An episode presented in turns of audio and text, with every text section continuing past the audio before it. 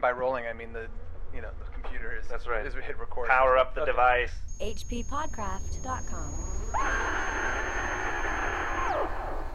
Horrible beyond conception was the change which had taken place in my best friend, Crawford Tillinghast. I had not seen him since that day two months and a half before, when he had told me toward what goal his physical and metaphysical researches were leading. When he had answered my awed and almost frightened remonstrances by driving me from his laboratory and his house in a burst of fanatical rage, I had known that he now remained mostly shut in the attic laboratory with that accursed electrical machine, eating little and excluding even the servants, but I had not thought that a brief period of ten weeks could so alter and disfigure any human creature. It is not pleasant to see a stout man suddenly grown thin, and it is even worse when the baggy skin becomes yellowed or grayed, the eyes sunken, circled, and uncannily glowing, the forehead veined and corrugated, and the hands tremulous and twitching. But such was the aspect of Crawford Tillinghast on the night his half coherent message brought me to his door after my weeks of exile. Such the spectre that trembled as it admitted me, candle in hand, and glanced furtively over its shoulder as if fearful of unseen things in the ancient lonely house set back from Benevolent Street. It's just a block down from Fascination Street. the street may be benevolent, but I'm not sure if Crawford Tillinghast's Oh. intentions are. oh, they are not, sir. Uh, this is the H.P. Lovecraft Literary Podcast. That's right. We're here at hppodcraft.com. My name is Chad Fife. And I'm Chris Lackey. We're co-hosts of this show, and that reader uh, was Bruce Green. Bruce Green, who is a wonderful actor and good friend of ours, he will actually be uh, exhibiting his talents in a short film slash television pilot that Chris and I put together Oh, yes. with our friend David Robertson called The Ward. I'd remind our listeners again that that's showing on October 23rd at the Vampire Film Festival in uh, in New Orleans, Louisiana. But before we talk too much more about that, let's get on to the story. Today we're talking about From Beyond. From Beyond, which ah, I love this story. I love it. I- Absolutely. I, absolutely love it. And, you know, I'm not going to pretend right off the bat, try and be impartial. No. Uh, Chad, before we were getting started, he was saying to me, "We should just read this whole d- damn story because every know. single bit is awesome." I love it. You know, I some people have complained about this story's melodrama, but I- it works on me. yeah, I, I like it. yeah, I'm hypnotized. I uh, it's been a while since I read it though. I picked it up again. The the first thing that struck me because it's in the first sentence is that name Crawford Tillinghast. it sounds like an old Republican senator, you know, like Saxby Chambliss or something. the chair recognizes Crawford Tillinghast. he has some kind of machine he'd like to turn on in the Senate chamber. I say let's give it a shot. Oh, my pineal glands! Suddenly afire. I, I love in that, that first line as well when he says horrible beyond conception. You can't conceive this thing. Well, the horribleness you can't conceive. Yeah. But anyway, so what's going on here? This guy, our narrator, he knows uh, Crawford Tillinghast. Mm-hmm. He, he never names himself, so the narrator is, is again He's our narrator. is just the narrator. And he used to work with Crawford Tillinghast, or was a colleague of his, and then Mm-hmm. um, Crawford was working on this project, and you know, just said, you know, get out of here. You know, I don't want none of your stuff. Get Yeah. just go. Well, Crawford told him what he was working on. and Oh, right, The yes. protagonist didn't like He didn't like it. He, He thinks that it was a bad idea. said, no, you shouldn't be doing that. In fact, uh, our protagonist has an opinion about Crawford studying science at all. Yeah, he thinks it was a mistake because He says, That Crawford Tillinghast should ever have studied science and philosophy was a mistake. These things should be left to the frigid and impersonal investigator, for they offer two equally tragic alternatives to the man of feeling and action despair if he fail in his quest, and terrors unutterable and unimaginable if he succeed. yeah, those are the Oh, two I love it. options. yeah, that's Because it. as we all know, Newton lost his mind when he figured out gravity. Sure, yeah, exactly. Well, actually, probably. I think he did lose his mind a little in the final years of his I'm- of his life. I'm not sure. But I think it's because he had mercury poisoning. Oh Now. well, that happens. But this is the Frankenstein story. To an extent. Well, sure, sure. I mean, and typical Lovecraft stuff. The more you know, the the less you're going to be able to deal with it. Mm-hmm. Yeah. And uh, you know, scientific exploration is opening up, uh, you know, horrible vistas, if you will, yeah, if you're successful. if you're And successful. it, but if you're an emotional person, as Crawford is, chances are good that you're going to fail as a scientist. That holds true even today. I mean, Yeah. m- the rule is that most of the theories that you put out there will get disproven. you know on the on the quest towards finding a, a better theory or a better Absolutely. conception of the world around you. So for somebody who's incredibly emotional and takes things personally, you probably should have gone into the arts, not science Right. uh, 10 weeks earlier when he booted him, Crawford kind of lined out what it was that he wanted to do. What do we know, he had said, of the world and the universe about us? Our means of receiving impressions are absurdly few, and our notions of surrounding objects infinitely narrow. We see things only as we are constructed to see them, and can gain no idea of their absolute nature. With five feeble senses, we pretend to comprehend the boundlessly complex cosmos, yet other beings with a wider, stronger, or different range of senses might not only see very differently the things we see, but might see and study whole worlds of matter, energy, and life which lie close at hand, yet can never be detected with the senses we have. I have always believed that such strange, inaccessible worlds exist at our very elbows. And now I believe I have found a way to break down the barriers. And basically, Crawford's got a he's got some kind of machine, and it generates certain waves which act on sense organs we have that, that are dormant or atrophied. Yeah. Uh, and conceptually, this is just great. You know, it, it, it affirms all of the feelings that we have throughout our lives that you know, spooky feelings that there's Oh, things sure, in the environment sure. Well- coexisting right there with us. Well, you know, like uh, when a cat or a dog, you know, reacts or starts barking, and you Mm-hmm. don't understand why. You, uh, it's easy for a person to think, hey, they've got some kind of hyper sense that they're aware of something that that I'm not. Or the And- hair raises on the back of your neck inexplicably. Right. Or you just feel that there's definitely something around the corner of your house or even in the room with you at night. Very, I mean, very common. And Yeah. and um, But a cool way to approach it. Oh yeah, absolutely. I mean, he's going, he's taking the what was typically the realm of the supernatural and bringing it into the realm of science Mm-hmm. and saying that all those things aren't ghosts and goblins and, and they're just creatures that are shifted out of our plane of of, of awareness, Right. Which is you know pretty cool. Yeah, so our protagonist got booted when he said he didn't think that was cool. and uh, um, and he's been finding out from Crawford's butler how things have been going over the last 10 Yeah, weeks. he's He- been- That's how he knew that he'd been up in the attic lab going nuts and, and not talking to anybody. And he gets a shaky note from Crawford. Mm-hmm. Looks bad, and it says, why, why, why don't you come by? I got some things to show you. And uh, when he Was shows that a was that a Crawford That was impersonation? my you just did? impersonation, yeah. Uh, you sound a little like uh, Jimmy Stewart. You did. Come on by and have a look. I got a dreamy machine. It's purpley and it make you see protoplasms. He shows up, yes. and he's a scientist as well. Yeah. Oh we yeah. assume. And even though you know he's a little prudish about this kind of research, kind of can't help but get caught up in the Well, you excitement. know, hey, it's it's some kind of discovery. Something's happened, and he wants to, you know, he wants to know. Yeah, So when he gets to the house, first thing he notices, all lights are off, that's right. power's out. And it seems like Crawford's done this on purpose. He says, uh, It would be too much. I would not dare, he continued to mutter. I especially noted his new habit of muttering, for it was not like him to talk to himself. We entered the laboratory in the attic, and I observed that detestable electrical machine glowing with a sickly, sinister violet luminosity. such a cool description of the machine. Yeah, it's it's a it's a glowing machine. I, I like that Lovecraft doesn't really write in black and white, you know. I I mean, he's really fond of colors, as Oh, we'll right. see throughout his, Yeah, his yeah, work yeah, going on. absolutely. Uh, I mean, I think he even says in this story that the, the well, you know, coming up here, uh, he's you're going to see colors that you've never seen before. that's with this right. machine. The luminosity increased, waned again, then assumed a pale outre color or blend of colors, which I could neither place nor describe. Tillinghast had been watching me and noted my puzzled expression. Do you know what that is? he whispered. That is ultraviolet. He chuckled oddly at my surprise. You thought ultraviolet was invisible, and so it is. But you can see that and many other invisible things now. Yeah. Yeah. The protagonist is like, wait a minute, you brought me up here to look at a tanning bed?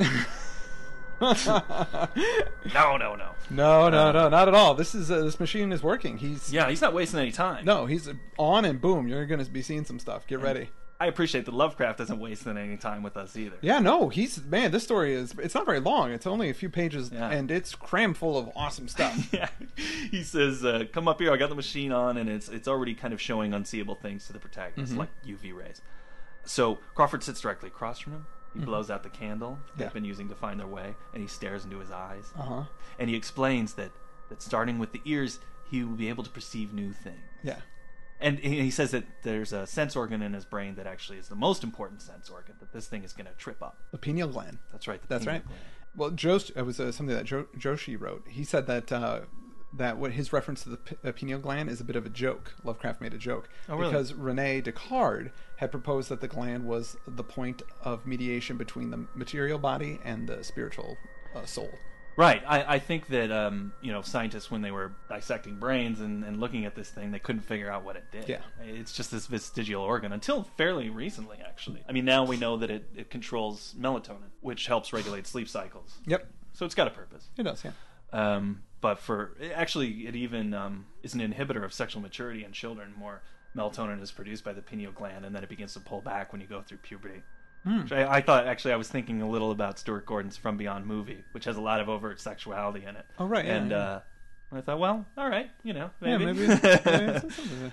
um, the, the science of the brain still isn't all the way there, though. So there are still pieces of the brain that we Right. don't understand, and, and even the pineal gland, they're speculating on a lot of things now. They they still don't know exactly what. it Yeah. Well, I mean, Lovecraft also wrote about it, so you know, so we've got some scientific. proof- Yeah, right, proof there. exactly. So there- there's there's what they're saying about melatonin now, but they're really just building on the science that Lovecraft laid out. Yes, exactly. In this in this document. In this document. so anyhow, the the protagonist, uh, the machine starts his pineal gland gets all charged up and he starts tripping out. uh, it says, uh, I looked about the immense attic room with the sloping south wall, dimly lit by rays which the everyday eye cannot see. The far corners were all shadows, and the whole place took on a hazy unreality which obscured its nature and invited the imagination to symbolism and phantasm. During the interval that Tillinghast was silent, I fancied myself in some vast and incredible temple of long dead gods, some vague edifice of innumerable black stone columns reaching up from a floor of damp slabs to a cloudy height beyond the range of my vision. The picture was very vivid for a while, but gradually gave way to a more horrible conception that of utter, absolute solitude in infinite, sightless, soundless space. There seemed to be a void and nothing more, and I felt a childish fear which prompted me to draw from my hip pocket the revolver I always carried after dark since the night I was held up in East Providence. "Love that little detail." Yeah. Obviously, Lovecraft wanted this guy to have a gun. Yeah. and uh, Right. he's like, well, why would a guy carry a gun? Maybe he got held up. And East Providence is not a good part of town. Really? I'm, I'm guessing. Well, It's- you know it's- what? He got I- held up there. That's in- how. Sure. And in my head, I immediately filled in this detail: the people that held him up were those three hoodlums who got who tried to rob the terrible old man. I didn't think that. They got their just desserts. So I, I made that connection. I think that's a perfect connection. I would love to treat all of these smaller stories by H.P. Lovecraft. You know, sometimes they do get turned into movies, but they're so slight of stories that they have to add a lot of things. Oh, right, But yeah. I would love to do a treatment that was like uh, Shortcuts, that Altman movie, where they took a bunch of Raymond Carver stories. Oh, right, yeah, yeah, And they and just tied made them them into little together. vignettes, but Yeah, yeah. tied the people together. yeah, yeah, yeah. That's Man, an idea. I do, it is an idea. It is an idea. It's a very good one, actually. Yeah. Right. I just let Lovecraft do the work, and then I come up with the good ideas. Yeah, great, You know, there you how go, to yeah. package it. Then, from the farthermost regions of remoteness, the sound softly glided into existence. It was infinitely faint, subtly vibrant, and unmistakably musical, but held a quality of surpassing wildness which made its impact feel like a delicate torture of my whole body. I felt sensations like those one feels when accidentally scratching ground glass. Simultaneously, there developed something like a cold draft which apparently swept past me from the direction of the distant sound. As I waited breathlessly, I perceived that both sound and wind were increasing, the effect being to give me an odd notion of myself as tied to a pair of rails in the path of a gigantic approaching locomotive. I began to speak to Tillinghast, and as I did so, all the unusual impressions abruptly vanished. It's so uh, evocative and visceral. Like all the, you know, Yeah. it's like he's really when Lovecraft's writing this, he's really thinking about all the senses. He's thinking about what he's feeling. He's thinking about what he's hearing. It's not just what he's what he's seeing. Yeah. It's, a really it's really sensual cool. experience. Yeah, it's really this is some great stuff. And our protagonist wants to tell Crawford all of these things as well. And when Yeah. he whispers, Crawford says, uh, "You know, you might want to be quiet." uh, Don't move, he cautioned. For in these rays we are able to be seen as well as to see. That's creepy, man. Yeah, well, what happens, and he goes on to explain that. Uh, well, the, you know, the servants didn't know about that. Yeah, they didn't just you know go away three days ago. he says that that woman, that housekeeper I've had working for me, you know, she turned on the lights downstairs while they had the machine on, Uh-huh. and the wires picked up uh, what he calls sympathetic vibrations. And after that, her empty he- heaps of clothes were just lying. Well, around there was the a house. scream. Yeah, there she there screamed. was a Yeah, scream. she turned on the light. She screamed. Looked down. Empty clothes. Yeah. Well. yeah, dangerous stuff. So that's why uh, he doesn't turn on the electricity. Right. Yeah. The combined shock of the revelation and of the abrupt command gave me a kind of paralysis, and in my terror, my mind again opened to the impressions coming from what Tillinghast called beyond. I was now in a vortex of sound and motion with confused pictures before my eyes. I saw the blurred outlines of the room, but from some point in space there seemed to be pouring a seething column of unrecognizable shapes or clouds, penetrating the solid roof at a point ahead and to the right of me. I'm imagining all kinds of H.R. Geiger. Sort of Oh yeah, yeah. This is. I mean, this is. You know, uh, wh- which is cool about a, a written uh, story. It, it like really lets your mind fill in. You know all the stuff and Yeah. and anything that you're going to come up with in your head is going to be really creepy compared to you know seeing it in a movie. Which is why my shortcuts movie is not going to work at all because it's much cooler, folks, to just read it. yeah. Everything goes crazy in the room, and, and he himself feels as if he's going to melt apart. He, he describes the scene that he's that he's watching as if it's projected in a cinema, hmm um, like it's a mess of strange sights just kind of thrown on reality, the reality of the Right. room. you know? Right. It it mentions that it's got a kind of a, a kal- kaleidoscopic kind of uh, you know trippy. It really feels like one of those you know seventies uh, drug movie. Things where Yeah, It's like totally. wow, psychedelic kind Right, of. but well done. But well Uh, done. But much cooler and scarier. And I, I like it anytime, since we're speaking about movies, uh, I know that tr- the traditional belief is that Lovecraft really didn't like cinema. Yeah. Well, I mean, not all cinema. I Right. read. I There were read things that he liked. Yeah. The, J- Joshi said that he did like a few things, but he thought uh, I think Frankenstein. I think he thought Frankenstein was really silly. Yeah, Frankenstein and Dracula.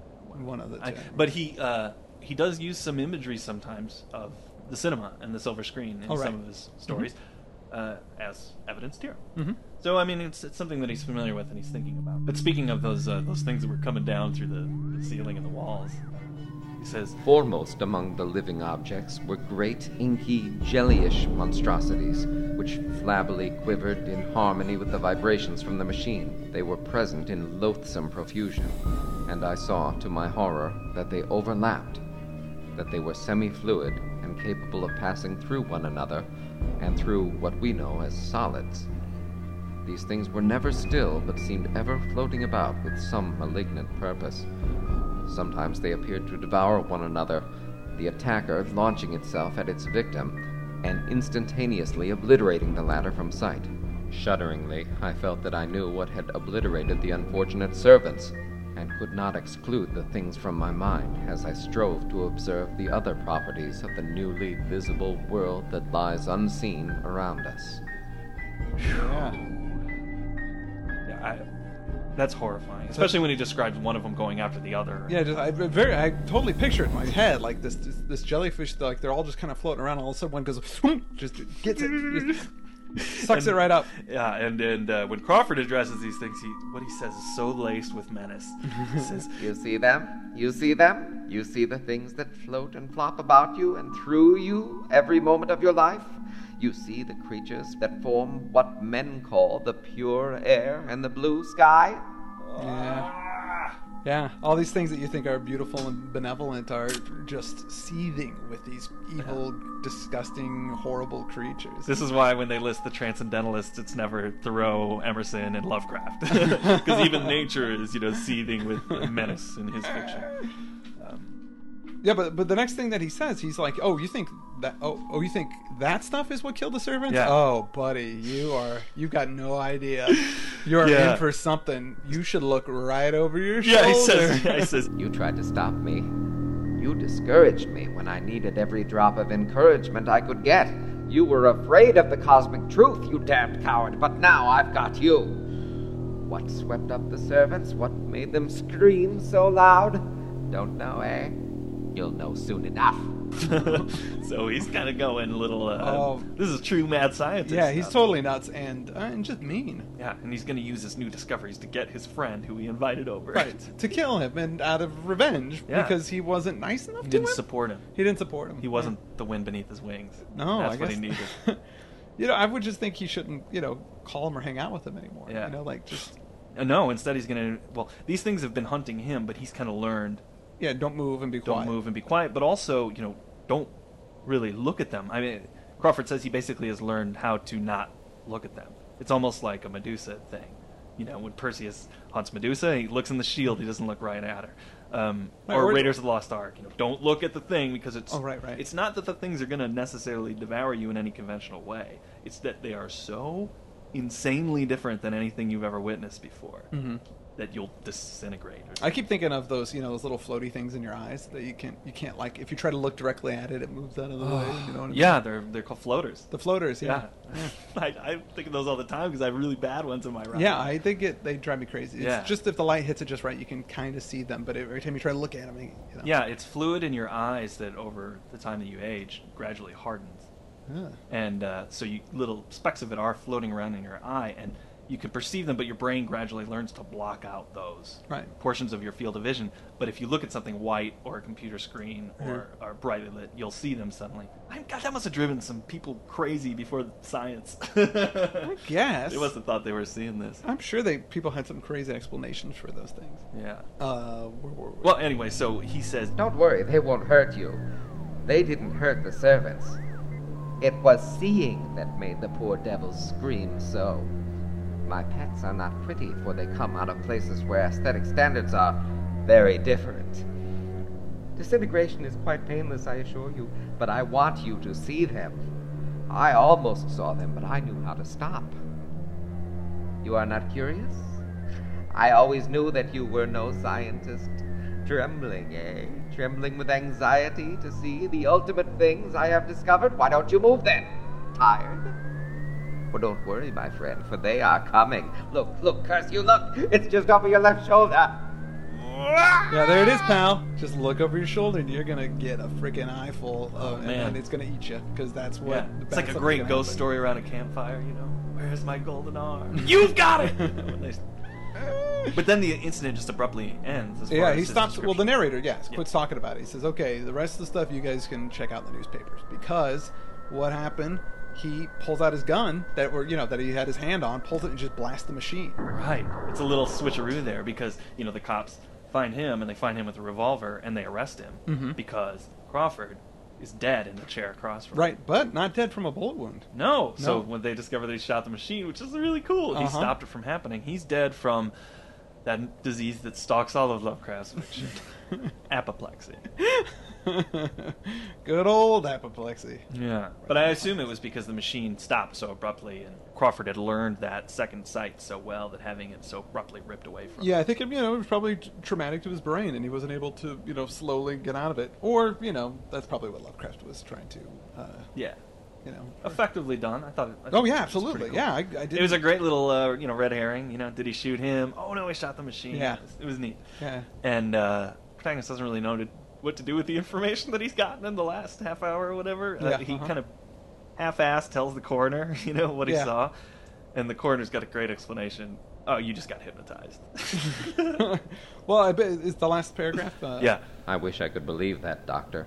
It would help my shaky nerves if I could dismiss what I now have to think of the air and the sky about and above me. I never feel alone or comfortable, and a hideous sense of pursuit sometimes comes chillingly on me when I am weary. What prevents me from believing the doctor is this one simple fact that the police never found the bodies of those servants whom they say Crawford Tillinghast murdered. And that is the end of the story. that's the end. Man, I freaking love this story, dude. There's not a lot of character development or anything It's like a that. great scene. but it's it's really good writing really uh, you know like I, ju- you just really feel it and it's really interesting and, and he Mm-hmm. explores all these different sights and sounds and feelings uh, that i feel like you can only really get from written word you know Yeah. like you're not gonna get from a movie you're not gonna get it from a song again, the thing that I find really great about this story is that it attacks something that is quite conventionally treated. Mm-hmm. usually, which is that there are unseen things that are menacing in the world. Yeah. Usually those are treated as ghosts or demons. Case in point, I just saw a movie this weekend called Paranormal Activity. Uh, it's, a sh- it's a really low budget little Uh-huh. movie that's that's making the rounds around the country. Really frightening movie. Mm-hmm. It's kind of like a Blair Witch Project, but they set up the camera to record incidents that are happening to this woman. Yeah, I've seen the trailer, Who's yeah, being yeah. menaced by an unseen force in her Right. in her house, and it is like a demon that's doing it. But I, I uh, or a ghost or whatever, which are things that I don't believe in, but it still scared me because I can share in that like everybody can. That terrible Oh, yeah. feeling that there's something.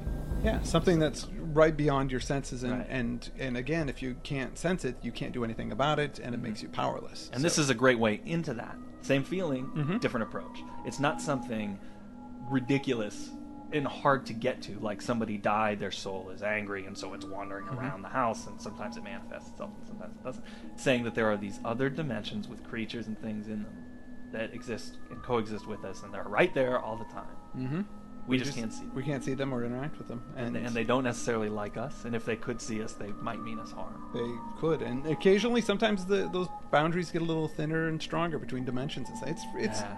really cool. And I mean, this story is really where Lovecraft starts laying out his kind of cosmic view, you know, of Mm-hmm. things. You know, like the universe is vast and frightening, and the more you learn about it, the creepier it's going to get. And you know, it's him blending again, like from you know uh, Beyond the Wall of Sleep. He's Yeah. blending technology and the supernatural together, and it's about a machine, you know, a scientific device that is doing these things. It's not about some prayer or a ghost or a, a ritual. It's Yeah. And this machine to me was a lot more credible than the mach- the dream machine from Right. Beyond the Wall of Sleep. and credible in that he didn't just describe it at all.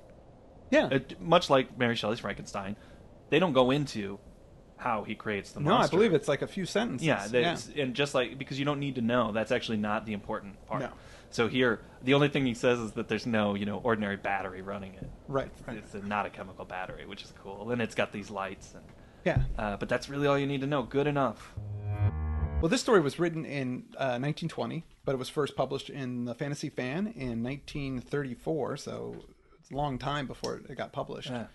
Uh, S.T. Joshi wrote an essay uh, called The Sources from Beyond, and he traces the philosophical underpinnings of the story to Hugh Elliott's modern science materialism that Oh. Lovecraft uh, often, like, he read in 1919, I think, and he uh, mentioned it in his letters. Like, he Ah. Modern sciences and materialism. Yes. The themes in that are they talk about the fallibility of your senses, that uh, there are existence of colors that we can't see, that we can't perceive, which is true. You know, we can't see ultraviolet or infrared.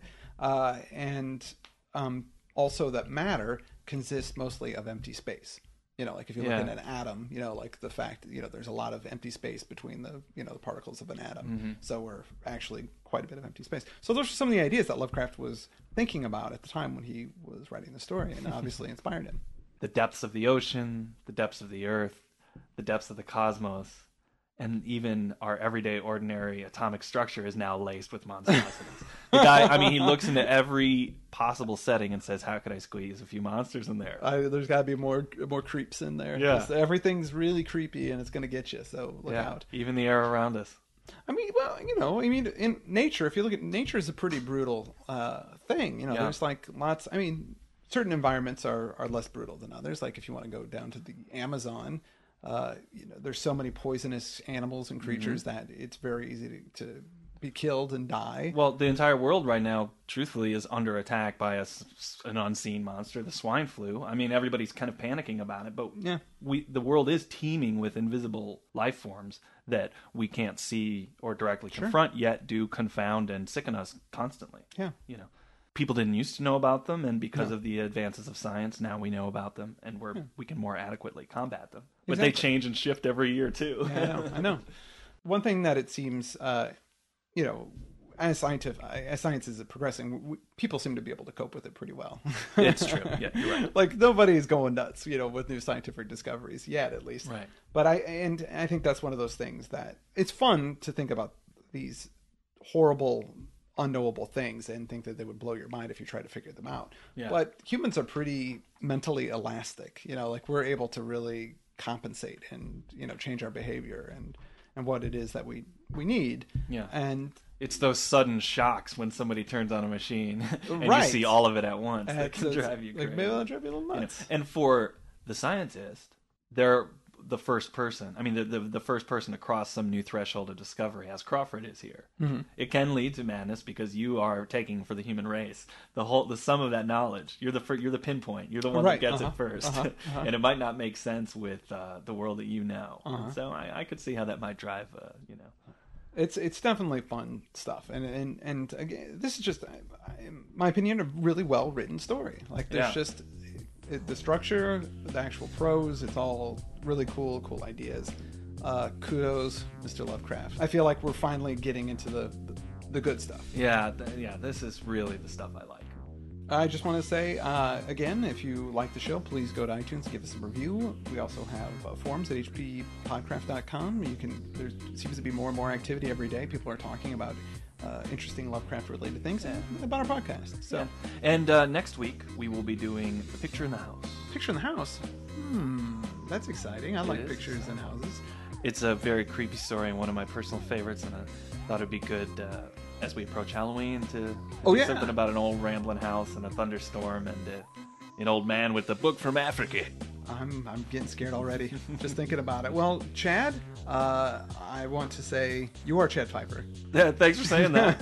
Whew. Identity confirmed. Uh, and you are Chris Lackey. Indeed. And I have had a great time, my friend, chatting with you about From Beyond. yeah, me too. Good times. Uh, this is the HP Lovecraft Literary Podcast. We're at hppodcraft.com. Thanks. hppodcraft.com.